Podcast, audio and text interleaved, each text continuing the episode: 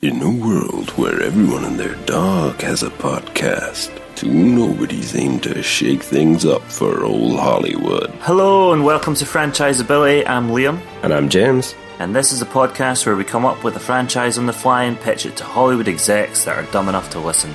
So, what are we doing this week? How do they kill Santa Claus? Would you have killed me? But the inscription, like the, the what they translate as, use his own bones to stab him. South Africa is probably the hottest part of the UK.